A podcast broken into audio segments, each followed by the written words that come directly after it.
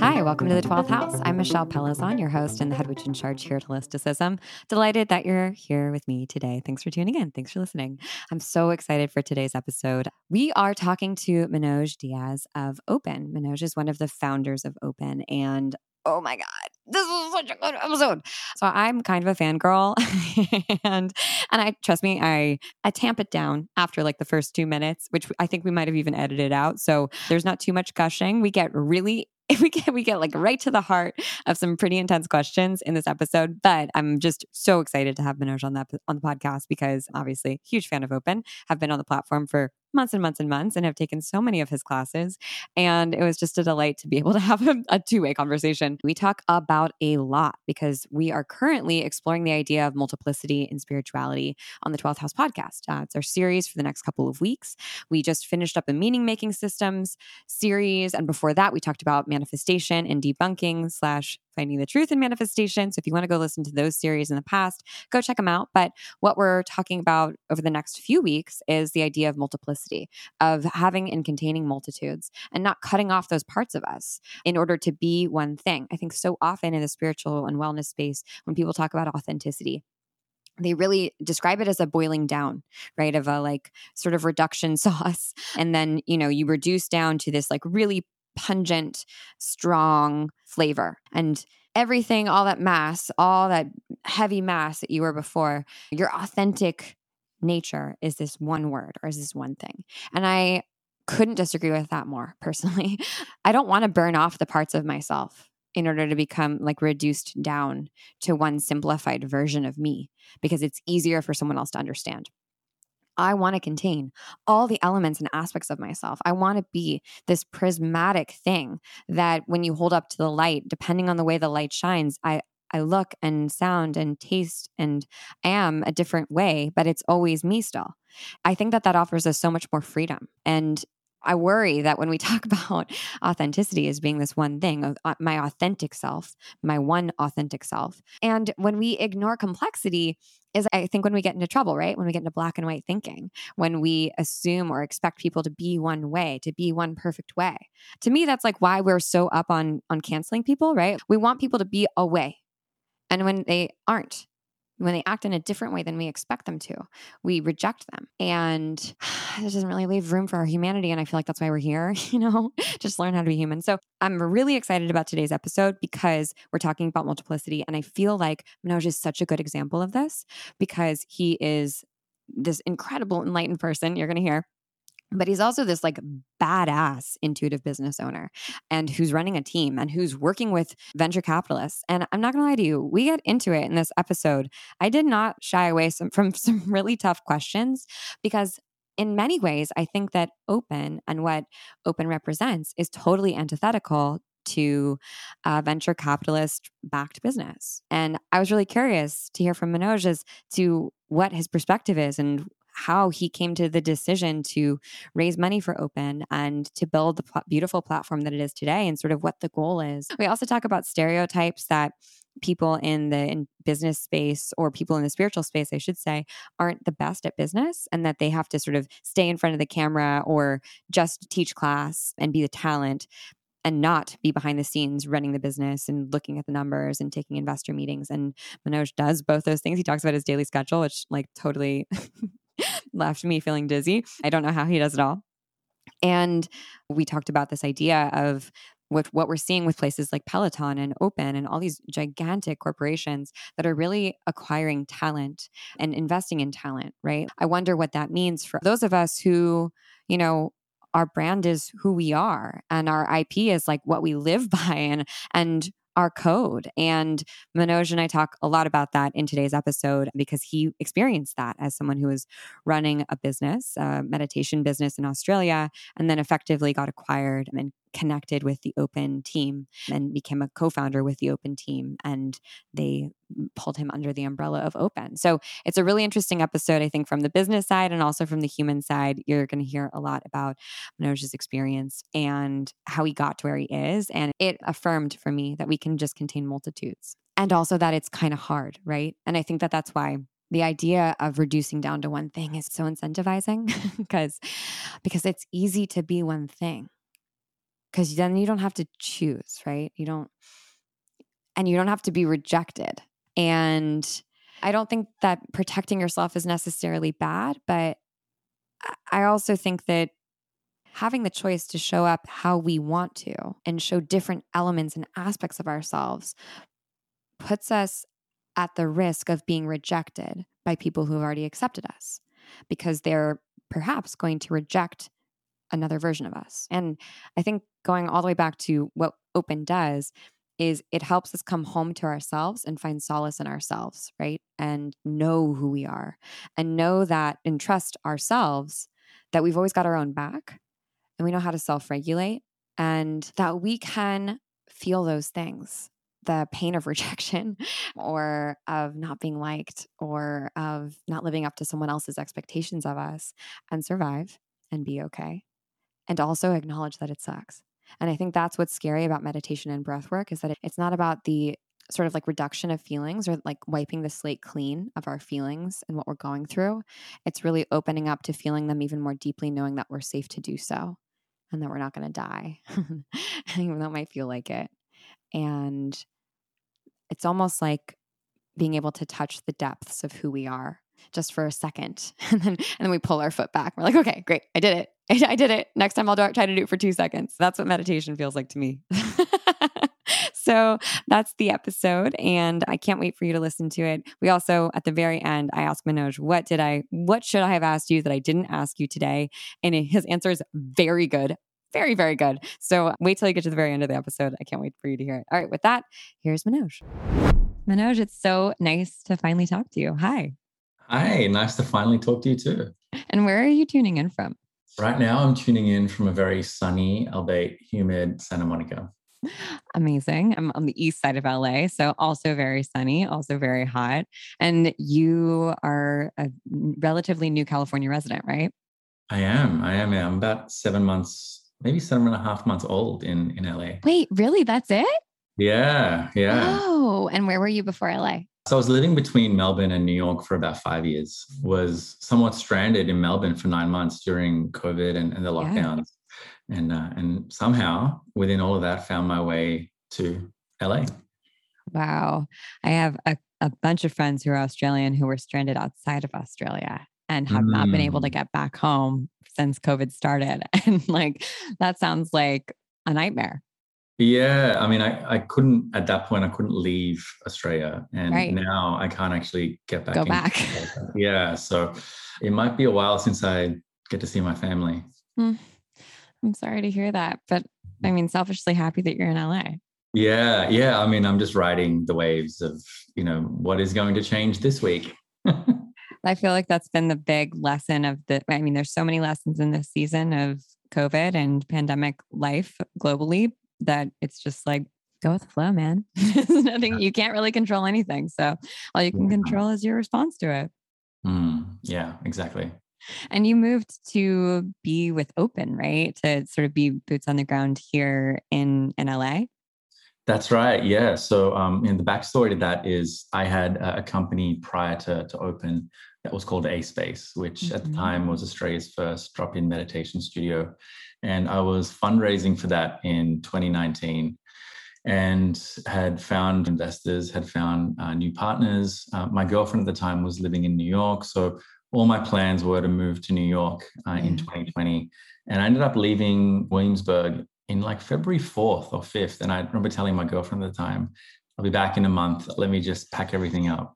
The rest is kind of history. But you know, within that period of time, the A Space sort of deal fell through, and I mm-hmm. started advising Open, which at that stage was a breathwork studio, a breathwork pop up in San Francisco and co-founded by Ryan and Pete, who I'm sure you'll get a chance to meet at some point. Yeah. And we just hit it off, and we had a really wonderful connection. And we ended up deciding to to partner up and work together. And I joined as a co-founder. And part of that was the invitation to join the rest of the team here in LA. Cool. Okay. Wow. I love everything you just unpacked. Thank you for laying that out for me. So, you went through this fundraising process for a physical space that you had opened up was the plan So you, I assume you're raising, were you raising from VCs? No, I was raising family and friends at that point. Okay. And then there was there was a fund that we were talking to, but it wasn't actually for a physical space. It was for an app. What was the fundraising process like for you? Had you gone through anything like that before? No, and and I'm not I'm not a business guy. You know, I think it's taken. I would beg to differ because it sounds like you've made some pretty adept business moves. Right, and and how much of that is karmic, and how much of that is you know luck and, and intuition. uh, I'm not sure, but yeah, the process felt very natural mm. actually for me. I had some very, I still do have some very smart investors that I call friends. Um, mm-hmm. Um, and advisors. And you know, along the journey, whilst I was in New York fundraising, I asked lots of different people to introduce me to people that they were inspired by. And I met a group of people that I was super, super, super inspired by who were really looking to democratize the wellness space and, and really create access points for people of color, especially when it came to spirituality and, and meditation and they were all in on the idea especially when they had the insight around what i had done previously in australia. Mm-hmm. and also like the the vision i had for the app which was to blend both in person and, and online experiences. And the experience was pretty seamless. Like i met some really lovely people lots of nice dinners fancy dinners mm-hmm. it wasn't hectic and it wasn't crazy. And i didn't at any time feel like i was grilled or you know put to the test. It all just felt very organic and I'm sure that's not the case for 90% of people that are looking to fundraise, but that was yeah. my that was my story. Wow, that's I mean wonderful. That's great that you had a good experience. I went through the fundraising process for holisticism when I first started and mm-hmm. got to a point where I had my round sort of like locked in and then looked around and was like, I don't want to build anything that these people want me to build. Mm-hmm. So gave that money back and it was really hard. But I was going to say, congratulations on choosing violence. yeah, right. Seriously. it's like, okay, I guess I'll just burn these bridges. But I felt like I, I had to learn this word compromise as opposed to sacrifice. And I think that that's something that a lot of people in the wellness and spiritual space, as they want to reach something, maybe reach more people, get more mainstream, that's hard to like choose between, right? Mm-hmm. What was it like to take the thing that you built and sort of get absorbed into a new entity? Did it feel like a compromise? And has that changed over time? Yeah, I, I love that distinction that you just articulated so beautifully. I think I got to the stage being a solo founder of like six years where I was ready for a change. It's so and, hard. Um, it's it was really hard. And and 2020 and even 2019, it really became evident that I, I needed support and I needed help. And mm. I have this really interesting role. I have had this really interesting role in my life where I kind of dance between two worlds. You know, an average day could look like me, you know, preparing for a meditation class, going in and teaching, and then within 15 minutes in a finance meeting. And within that meeting, I'm jumping into a marketing planning meeting. And then, whoops, 12 o'clock, I better jump back into class. Right. And very much using two different sides of my brain and my personality and energy. And over time it's felt very tiring you know to constantly switch between mm-hmm. these two roles. And so I, I, was ready for support that's for sure. And you spoke about compromise and i think compromise has been something probably the, the most difficult thing you know when you are a ceo and you're your own founder to then working in a startup that has 20 or 25 people. You're constantly having to challenge your own beliefs and your own thoughts. And luckily everyone at open is supremely intelligent and you know i'm constantly challenged in, in all the right ways. Your team is amazing. Like just putting an asterisk next to that every single person i've talked to at open from your teachers to people that are running the businessy side are just stellar human beings like in every way yeah, thank you. Yeah, I, I, definitely think so. And there's something really beautiful when when you have a shared vision for something and everyone's deeply passionate about it. The passion gives way to lots of breakthroughs and lots of insights, and, and it allows walls to be broken down. And I don't even see it as compromise at this stage. I, I just think it's learning, mm. uh, and I'm learning a lot about what life is like here in the US and and what the audiences are resonating with and what they're not and I'm also bringing some global experience as well to to the brand. So yeah, there's a I'm sure there's a lot of compromise. There is a lot of sacrifice in in many ways, but there's definitely above anything else lots of learning. Yeah, and that is I can imagine that that's a tricky transition going from the solo founder to having multiple co-founders. What's been the hardest transition for you to make as you kind of grieve the old version of you, the old identity that you have and you like step into this new identity? Mm, Great question. I mean, th- there's been two two transitions that have been very difficult. The first one is actually I, I came to LA really without an intention to ever be in LA for a period of time. Initially, we were all in in the Bay. We were in SF for, oh. for three months. And yeah. then you have like a location in in Venice, right? We do, yeah, a studio, and and you know, all of us are living here now. But you know, we, we were just kind of thinking, where can we set up a production studio? Because we had a very small one in the Bay, mm-hmm. and and even though a lot of our investors were there, and you know, it was the place to be for tech, I don't think any of us was super inspired by yeah. by the Bay. Bless anyone that's living there. You know, I'm sure one say And so we were like, okay, maybe it's LA. Like, where would it be? You know, would we go to West Hollywood? Would it be Venice? And we all kind of just got a sense that we wanted to be by the beach. So we ended up in LA and the biggest transition was I knew very few people here in LA when I mm. moved here. Actually, maybe two or three people, and they all lived on the east side. Really? Uh, yeah, yeah, they all lived on the east side. And so I moved here with my girlfriend at the time, who moved from New York, and we were doing long distance for like three and a half years. And so the transition was literally my my first few months was literally going to work, coming home, being with her, going to work, coming home, being with her. And the the hardest realization for me was that I had built a community in Australia that was like a lifeline for me. It was a real support. And that was challenging. It was really mm. challenging, especially when work got super intense, and we're, you know, fundraising again and all of those different events that happened. I really missed the ability to go and see a friend or even talk on the phone to a friend. That was probably the hardest one. And the second hardest one was when me and my partner actually split up. And it became even more challenging because the the realization at that point was that there was a sense of safety knowing that I had these two things. Like, you know, I had my partner, had work. And then when my partner wasn't there, I'm like, whoa, like I am spending all my time at work. Yeah. And in order for me to show up in the best possible way for work, I need to, you know, really develop my self-care outside of work. And that involved really intentionally building a community and, and building friendships and cultivating a sense of a life outside of, you know, outside of open.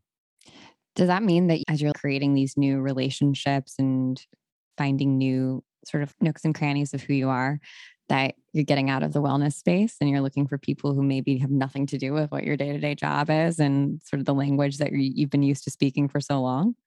I don't know if you know this, but it's very avoid, hard to avoid that in Venice. I do know that. I do know that. yeah, like everyone is a yoga teacher, meditation teacher, and they're all hanging out at Erewhon. they're all hanging at Erewhon. Yeah. No, like I, I have some really beautiful, beautiful friends that do work in in this space, and naturally we we have built a, a connection around that.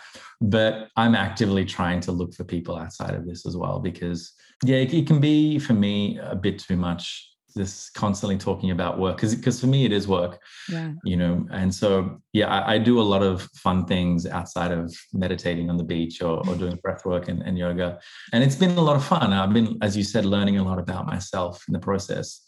You know in my late 30s you know having to really create a new life you know from setting up a whole new house going to the dmv for the first time holy shit like what is that you mean the seventh level of hell right right. like it's it's really for someone that likes to be comfortable not comfortable someone that likes to have their routines mm-hmm. it's really um stretched me in i think the the best possible way. That seems like a great metaphor for just also startup life because something that one of my ceos told me when i worked at a really high growth startup every six months the company completely changes. Mm-hmm. so the company that you thought you had is going to be totally different. And we were talking about it because there's turnover from you know this group of people that i had started with there were 20 of us working out of a warehouse you know to now there were 200 people and mm. i didn't know all of them and so many of my friends who had started with me had left and ceo said you know that's what happens so we need different things we need different people because we're a totally different company than we were six months yeah. ago and it's almost a breakneck speed and for those of us who are like maybe need a lot of stimulation that's great but it also is unsettling. And I wonder how you make that work. You seem like an incredibly thoughtful person, obviously. And I, I know so many people on your team who are really level headed and, and thoughtful too. How do you do that in a wellness startup, knowing that that's what it is, and knowing that you have venture backing, so that's what your expect your investors expect, and not like totally lose your mind? That's the strange paradox about having a business within the world of mindfulness and meditation and spirituality is that we are constantly reconciling these two worlds, which is like mm-hmm. go, go, go, growth, growth, growth versus slow down, be mindful, be present, be here, be kind, be compassionate. And it takes a lot of work, you know, and a lot of us come to this work especially those that are, have been in the wellness world before, they're quite empathetic. You know, mm-hmm. that they mm-hmm. come to this work, they're quite compassionate. They've they've experienced a lot. You know, a lot of people have experienced burnout and all that sort of stuff, and they come with the dream that they can really change the course of wellness for everyone in the future, and then they might come into contact with it. So we have our own internal processes, which really revolve first rank connection. We think that's mm. really deep and, and, powerful in our company. So we try to get together as much as possible in, with and without COVID restrictions and things like that. We have lunch often together as a, as a team. From, that's so cute. Yeah, on the business, know, from everyone from the engineers to the production staff to the teachers. We each have line managers that prioritize the well-being of, of individuals. But then also we have policies that allow people to take time off. You know, no questions asked. Whenever you need to, just do it. And beyond that, we have wellness stipends and, and things like that as well. So yeah. I think in our in our thinking, it's like sovereignty should be with the individual. Like you choose at what point you need to take that break, and we'll always support that, right? Mm. But beyond that, we, we build a culture where we feel like we have ownership over how we look after ourselves. Quick little break for our sponsor, Open. Open is a digital mindfulness studio for everyone. And I was kind of expecting it to be like every other digital mindfulness app and meditation app out there. But when I logged in for my first class, it was honestly like nothing else I'd ever experienced. It was a phenomenal experience. It is so unexpected and delightful. And it's also a beautiful background experience. The vibes and the aesthetics are immaculate and it makes you feel immediately like, oh, I'm in the right place. I can breathe.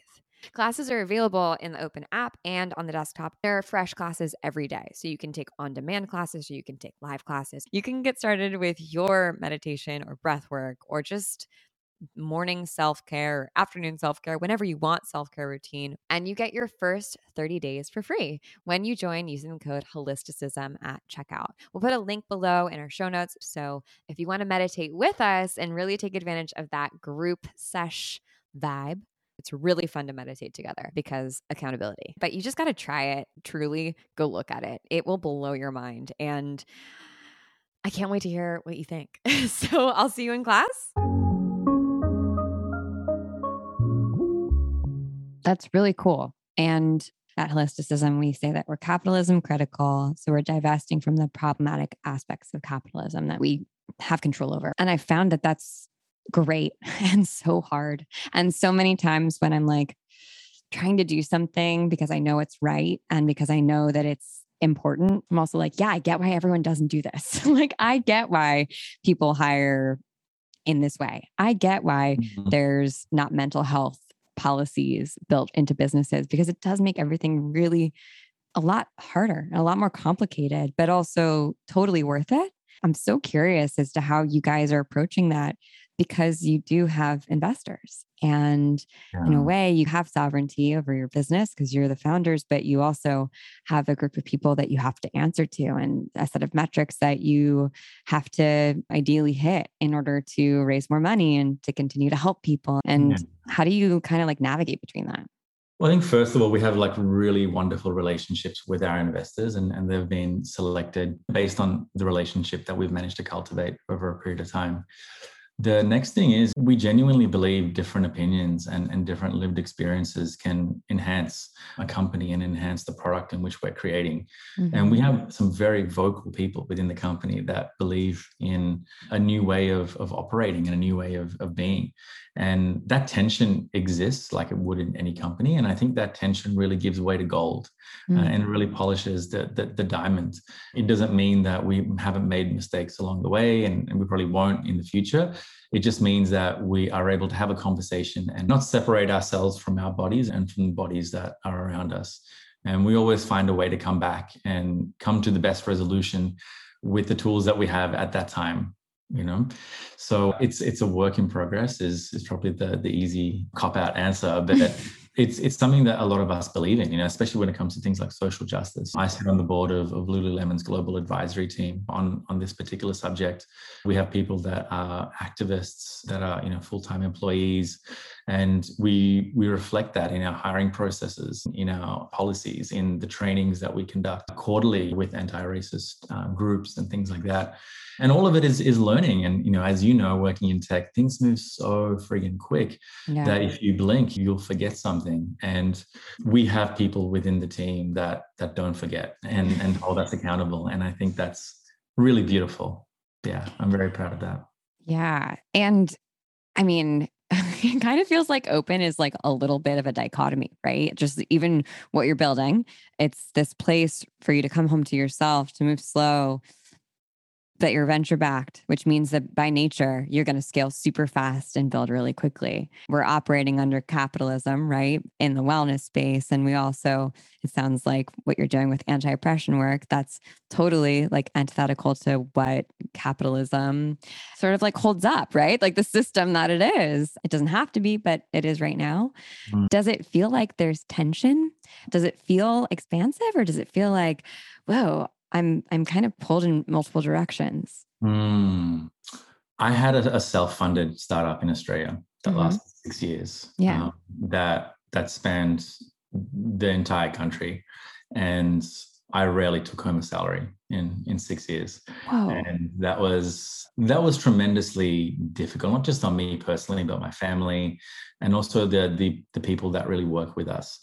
We built a tremendous brand that everyone really resonated with, and it had a lot of acclaim. But the reality was, we weren't able to do much good apart from run classes. Yeah. And there were a lot of lessons that I learned there because you know I came from Buddhist meditation practice. And Buddhism, by virtue, you would never teach for money. Like it's all based on donations. We call oh. it dana. And when I was studying with my teacher, a lot of it was based on, on donation. And yeah. I studied with him to the point that I saw him also suffer greatly you know he he would literally save people from suicide on a weekly basis. He was just this incredible man that had a, a, studio at the front of his house and he did such good work but he was perpetually in fear of foreclosure. He was perpetually looking for what would happen next month you know if someone didn't donate money and, and things like that. And it just wasn't I didn't feel like it was genuinely benefiting the community in that way. Mm-hmm. And there's also this really interesting paradox where there the level of value people place on something if they don't give any money is is skewed and it's just weird human isn't that so bizarre yeah. it's yeah. we're all like that we're all like that like no one's really immune to it it's it's so interesting and maybe this is a byproduct of capitalism you know yeah probably at the very beginning but i have a daughter and i was very clear that when I took out a credit card and I put all of my savings to, to open our first studio, I was like to build a life for her. I need to be able to support her in, in some way. And so part of that transition was not actually teaching Buddhist meditation exclusively. It was teaching you know, mindfulness meditation practices and breath work and, and different practices that people were charging double everywhere else. Mm-hmm. I realized in, in that whole experience, there was a lot of suffering that I incurred. And maybe karmically it was really wonderful. And in my next life i'll be a king and i'll live in very lavishly. But i was suffering like genuinely yeah. suffering. And the level of uh, impact i could make was was quite minimal you know? And the one thing i've seen in you know the 18 months that I've been with Open so far is that we can make an impact. We can make an impact in, in many different ways, in many different channels through donations, through collaborations, through highlighting different people in, in the community doing the work. And the level of suffering that we have to incur is individually is a lot less. Mm-hmm. And that feels at this moment really good. And, and not to say that it will always feel like that. And there, there will definitely come a point and, and a time where there'll be competing ideologies and we'll be stretched in perhaps ways that we can't come back together. But I feel very secure and I feel very held by my two co founders in our vision of creating accessibility, of creating connection, and creating presence with everyone else. And I know that's a vision that everyone has really shared within the company. So wait and see, maybe is, is, is my philosophy on that. But I also think that we can, we are doing a tremendous amount of good in the world with what we have. And, and that excites me. Yeah, it's such a good point. We often sort of like martyr ourselves for a cause because we think that that's the noble thing to do or that's what impact means. But it doesn't have to. And I don't know, the way I talk about it a lot with students or with other people that I work with is we need to aim for longevity. Like the mm-hmm. the actual antithesis of extractive capitalism is is longevity. And so what do we need in order to make sure that we're here and doing our work for as long as possible at a high level and mm-hmm. and that mm-hmm. means like you need to be well resourced. Yeah and in all the ways you know? Absolutely yeah. And and interestingly enough there's stories about the buddha like when he became enlightened and he started going by the name of the buddha. He was very close with lots of kings and wealthy merchants and he was like somewhat of a politician because he realized in order for his message to spread he needed funding right? Mm-hmm. and so he kept all these really rich wealthy people around him that really supported the work that he did and not to say that the Buddha ever took advantage of capitalism 2,500 years ago, but I think there's there is some level of, of insight there where we need to be resourced, as you say. We need to have the means to be able to do the work that that we're doing, even if it's not individually for for the collective. There needs to be that that access. Yeah, that reminds me of, you know, Mother Teresa had a private jet or she had access to a private jet. We kind of forget that you you can't just sacrifice yourself in for your your purpose. And in our sacred work like part of what we're here to do is enjoy life. Mm. and so much of wellness in the wellness world is about like ascension and moving mm. past this human experience to be spiritual. But yeah, I, know, I, I, really don't understand what that means if i'm being really honest with you. Like moving past this human life to for ascension and spirituality is firstly the most LA thing I've heard. you would definitely overhear that in line at Erewhon. Right, sure. exactly. But uh, you know, for me, wellness is really coming into contact with the human experience and being in touch with it in in all its rawness and finding the the happiness and the ease and the joy within within the human experience, right? Not not without.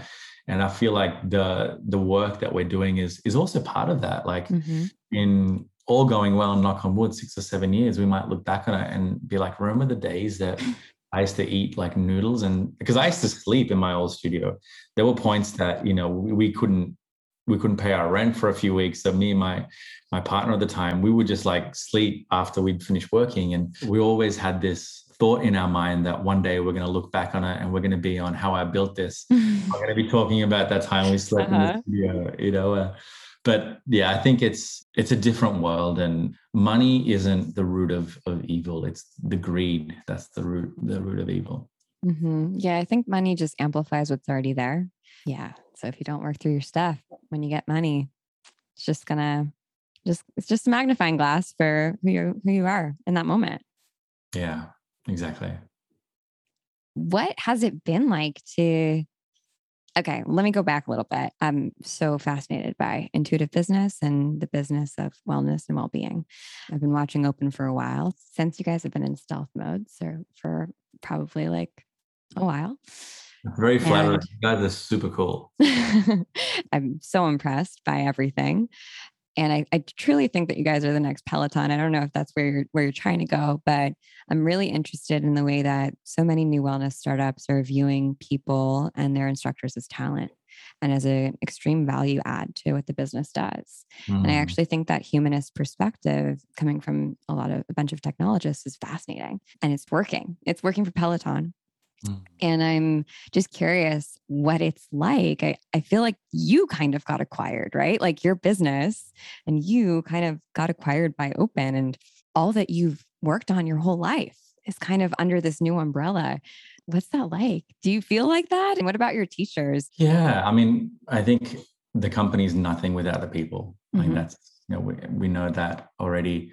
But I think that the real beauty is, especially in this space of digital wellness, people really want to form a connection with the person on the other side of the screen, right? Mm-hmm. that's that's partly why Peloton has done so well during the pandemic. Is that yes. we were we were stuck inside the house, and you know, we know they tripled in business within 12 months. We're stuck inside this house and there's a person on the other side. And we need more than just, hey, this is downward dog. We want to see them. We want to feel that they see us and in their stories, we build a connection. And in their vulnerability, we develop a feeling and an emotion. And so our teachers are the heart and soul of Open for sure. And we have a very rigorous process in, in also selecting them. You know, we've brought teachers across from Canada, from Australia, from New York. Your um, teachers um, are amazing. They're like unparalleled. That's the best compliment. Thank you. Yeah, they are you know we are so lucky to to have them and they've chosen us because they could have walked into any platform you mm-hmm. know being a superstar teacher there and i think the the real magic is in cultivating a community within a community mm-hmm. if like all of us spend so much time together like that's first of all part of the the beauty of it is that the majority of us are from different parts of the world so we don't have many friends in, in so you have to hang out with each other. Got it. We have to hang out with each other, right? but also we have a, a, lot of respect and, and love and admiration because everyone brings a, a different talent to open and, and to the business. And then it's really our job to make them feel valued enough mm-hmm. to, to want to invest their time, their energy, their IP into the company. And the, the reciprocity there is that they believe in, in what we're doing. And they believe that not just what we're doing is special they believe in the team behind what we're doing. And these little you know weekly catch ups that we have and lunches and get-togethers we get to see that. You know my partner ride the ceo is very transparent in how our business is doing. Each week he has like an open forum conversation with with mm-hmm. anyone that wants to ask questions. Our slack channel everyone can view. And and there is there's a lot of transparency within our company you know all that being said we're a startup so there's also like a, let me just put my chips here and see let's just see what happens. And i think that's that's where intuition really also plays into it right? Each of us has had opportunities to join bigger companies and there's been something that has drawn us to to open whether that's the the deal that's offered or whether that's the team behind the deal or whether that's the opportunity of, of really owning something unique and I feel very fortunate that our teachers have said yes to, to being part of our mission.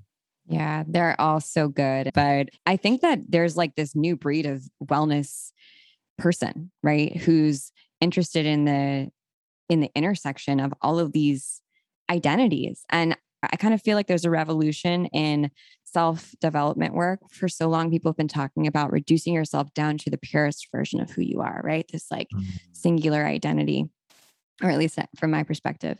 And I think now we're actually embracing the fact that we have so much dimension inside of us. Mm-hmm. And. I think that that's really exciting. And I'm not sure everyone's on board with it in the wellness space. I'm not sure everyone's down to flex that hybrid muscle. What do you think? Well, I think it's intersectionality in, in, in a way that yes. you're speaking oh, about. And that is the, a much more eloquent way of saying it. Yes. no, and, and I think it's it's true. Like, you know, 2020, there was a conscious of uh, crisis of consciousness, but there was also a crisis of identity, mm. right? Who am I if I am not this person? Who am I if I'm not a founder? Who am I if I'm not an athlete? Who am I if I'm not this? Mm-hmm. And we really had to explore the, the depths of our being and to, to, really understand what lights us up and that's why we've seen so many people write books you know in, mm-hmm. in covid and people start little side hustles that have blown up and i think we also live in a very different world these days you know like we we are uh, inundated with more messages than we ever have been. We have more interest and we have more we have more concerns and, and care for things that perhaps we ever have before.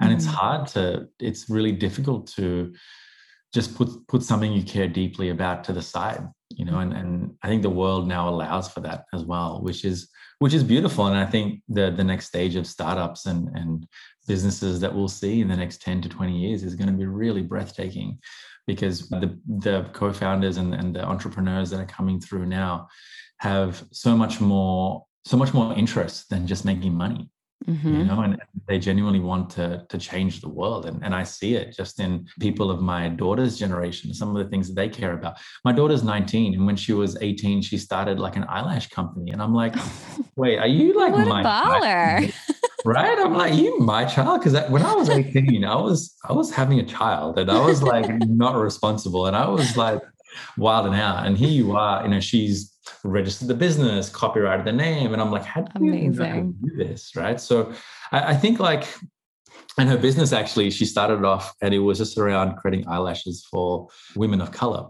And I'm like, just the even recognition that Yeah. that is something Wait, that plug the business. Plug the business. Where can we I don't know if she's still doing it now. Like she's put it on hold because she's at college, but Ah, okay. um, called Ivory May Lashes. I don't think you can look it up even, but just that gumption to want to do something and then going ahead and doing it Yeah. is so exciting to see. Yeah. Wow. That's so cool.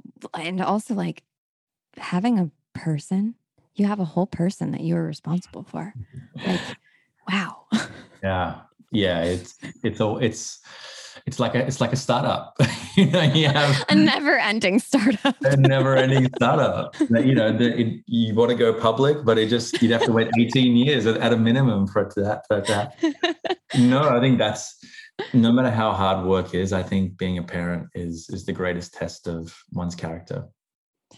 it seems like it. I'm like endlessly impressed with people who who do it, who choose it or Mm. or don't choose it, you know, it's thrust upon them and then and then go make things and and also make their identity outside of just being a parent. Not that there's anything wrong with being a parent, but that Totally. allow themselves all of that dimension and holding holding two things that might not, you know, necessarily go together together at the same time. It's just like Yeah.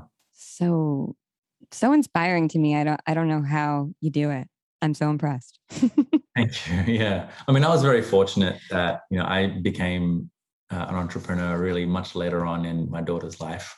But, you know, to, to an extent, I was teaching solo for many, many years. And, and that is a form of entrepreneurship in and of itself. totally. But I, I do, yes, definitely wonder how, you know, especially single mothers that I've seen, you know, are, are able to look after their children and, and show up to work and then go back home and, and just show up in that way because yeah it's i think being a parent being a, a mother is probably the hardest thing in the world and you know you don't get acknowledged for that Yeah, and we we are at this we're at this really interesting time where maybe that will change, you know, like maybe we will pay hope so. caretakers, you know, and mm-hmm. build that those types of programs into our businesses and you know, you and I get to like make those choices. My yeah my big goal is to give all my employees a year of maternity leave. So that's what I'm working on because I'm also one of my employees. So I really want a year of maternity leave if I ever choose to have a kid. I think that that's one of the coolest things about getting to start your own business is that you just kind of get to make up your own rules and you're like, well, this sounds cool. Let's see if we can do it. yeah i agree I feel like I could continue to just like pick your brain because you have so much self knowledge and you're so much smarter than me. What question did I not ask you that I should have asked you? Probably like 15 questions that we could spend an hour talking. I think why? Like why am i doing this? Why open? Yeah. and what's the end goal really? And when people have so much choice and, and so much option i spent a lot of time thinking about why i would want to move my life at this point in my career over to the us in the middle of a pandemic by the way Yeah. and do this. And it was because i believe there is something really unique at this point in time in which we're realizing our own individual wellness is intrinsically connected to the wellness of others. And for anyone that's practiced with us on open you know that community is is at the heart of that conversation. We've had you know, dear friend Sini QA on there a few times and other experts in their field on there.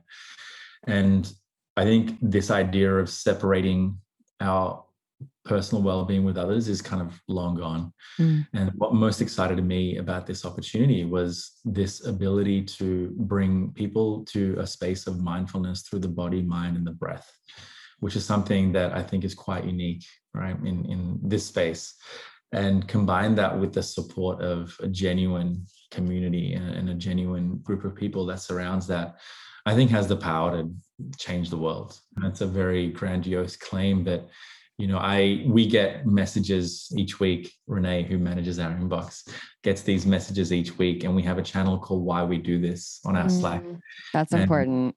yeah. And literally every day we get messages about people that have met a best friend on on Open's platform or they found a sense of acceptance of their body or they've meditated for the first time or they've had a moment of insight. And I think that really is the end goal and the end game is to do that to scale, is to bring people back home to their bodies, bring people to a space of insight and wisdom and connection. Yeah. And I, I think that if you hop on the platform and you take class, you see that it feels like energetically concentric circles to me, is what open is. It's just, it's all connected. And I love that there's not a separation between well being and community and like what it is to be a person in the world right now, which is to be political and to mm.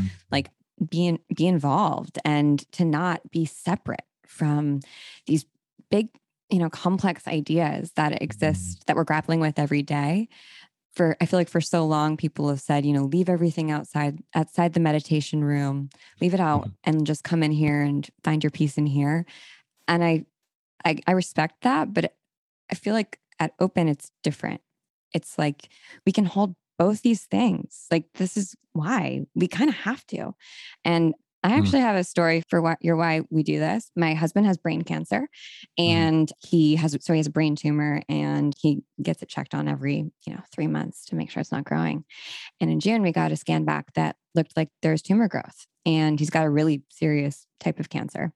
So we had to wait 4 weeks to get another scan to see if there was growth and uh, everything that goes along with that, or if it was some weird fluke, or if there was something we could do to maybe shrink it down. And it was the worst four weeks ever to not really be able to talk about it and not know what was going on. And I've got so many wellness tools in my toolkit, and none of them were working. I was like, shit, I still feel like absolute ass and I can't shake this. And I'm a member of Open and I have been for a while. I was like, okay, I got to just like go every day. I think that that's what I need to do. I'm just going to do it for seven days. And I did and I did like 10 minutes of breath work every day or, or just meditation.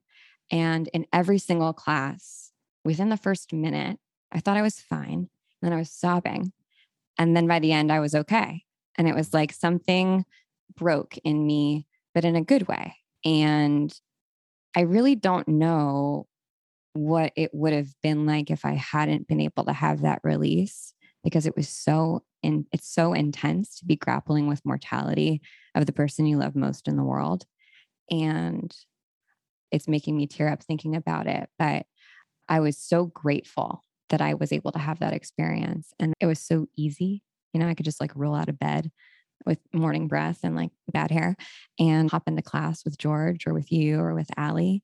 And that really made like the biggest difference in the world. And thankfully, we got Ethan scanned back. He's good. His tumor went back down to normal size. But it just, yeah, sometimes you don't know what you need until you're able to sit and, and make some space for yourself. So thank you for building such an incredible platform. Wow. I just want to take a moment and just notice my body after you said that. Yeah, I feel emotion actually. I feel, I feel, yeah, I feel a lot of emotion, especially because I'm thinking about Ethan and how beautiful he is you know, and, and the times that we've spent um, yeah, briefly. He's the best. it really is, everyone. And thank you, you know, for doing that. And and it does really it reaffirms the the struggle of startup life when you hear things like that. It really reaffirms the the mission and the vision of of what we're doing and why we do it. Because the interesting thing for us and, and even before open for me was that I'm not really selling candy. Like you know, I'm not selling a, a product. you're not. No, you're right. That's mm-hmm. not. It's not candy. it's not candy, right? And so it sometimes would be easy to sell candy because there's no emotional attachment to the the product that we're putting out there. Mm-hmm. It's just this fixed object.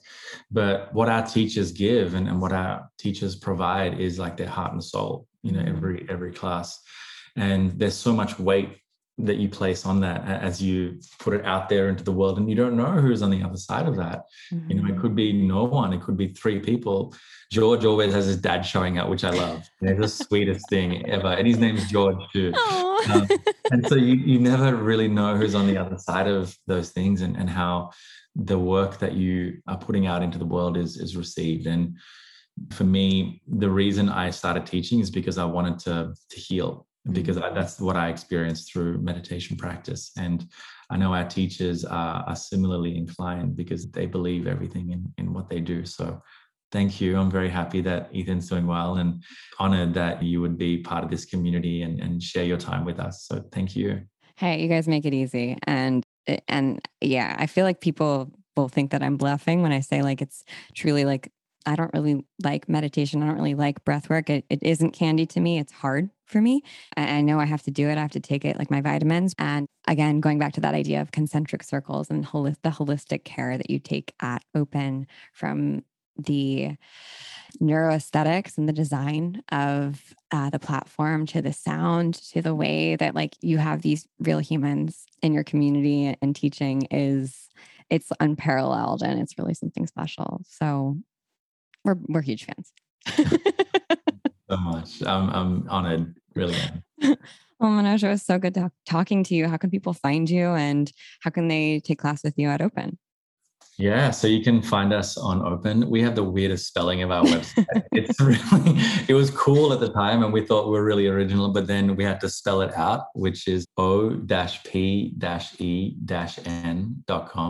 You can try out it or not.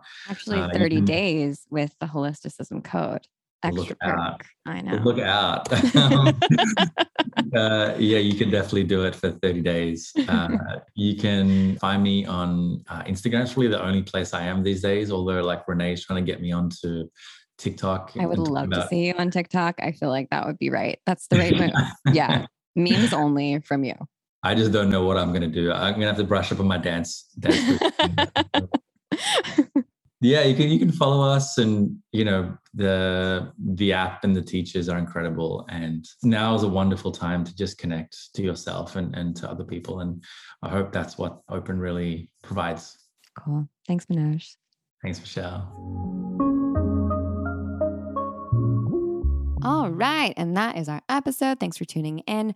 Just as a reminder, we are doing a giveaway this month of our Holisticism swaggy sweatshirts for Q3. We've got three sweatshirts. They are all delightful. You can order any of them for the next couple of weeks. But if you want to get one for free, you can write a review of the podcast, take a screenshot, and send it to us at the text line below. We are so grateful every time that you write reviews, and it really makes a big difference to help people find us. So Thanks for that. And finally, of course, make sure that you redeem your free month to open.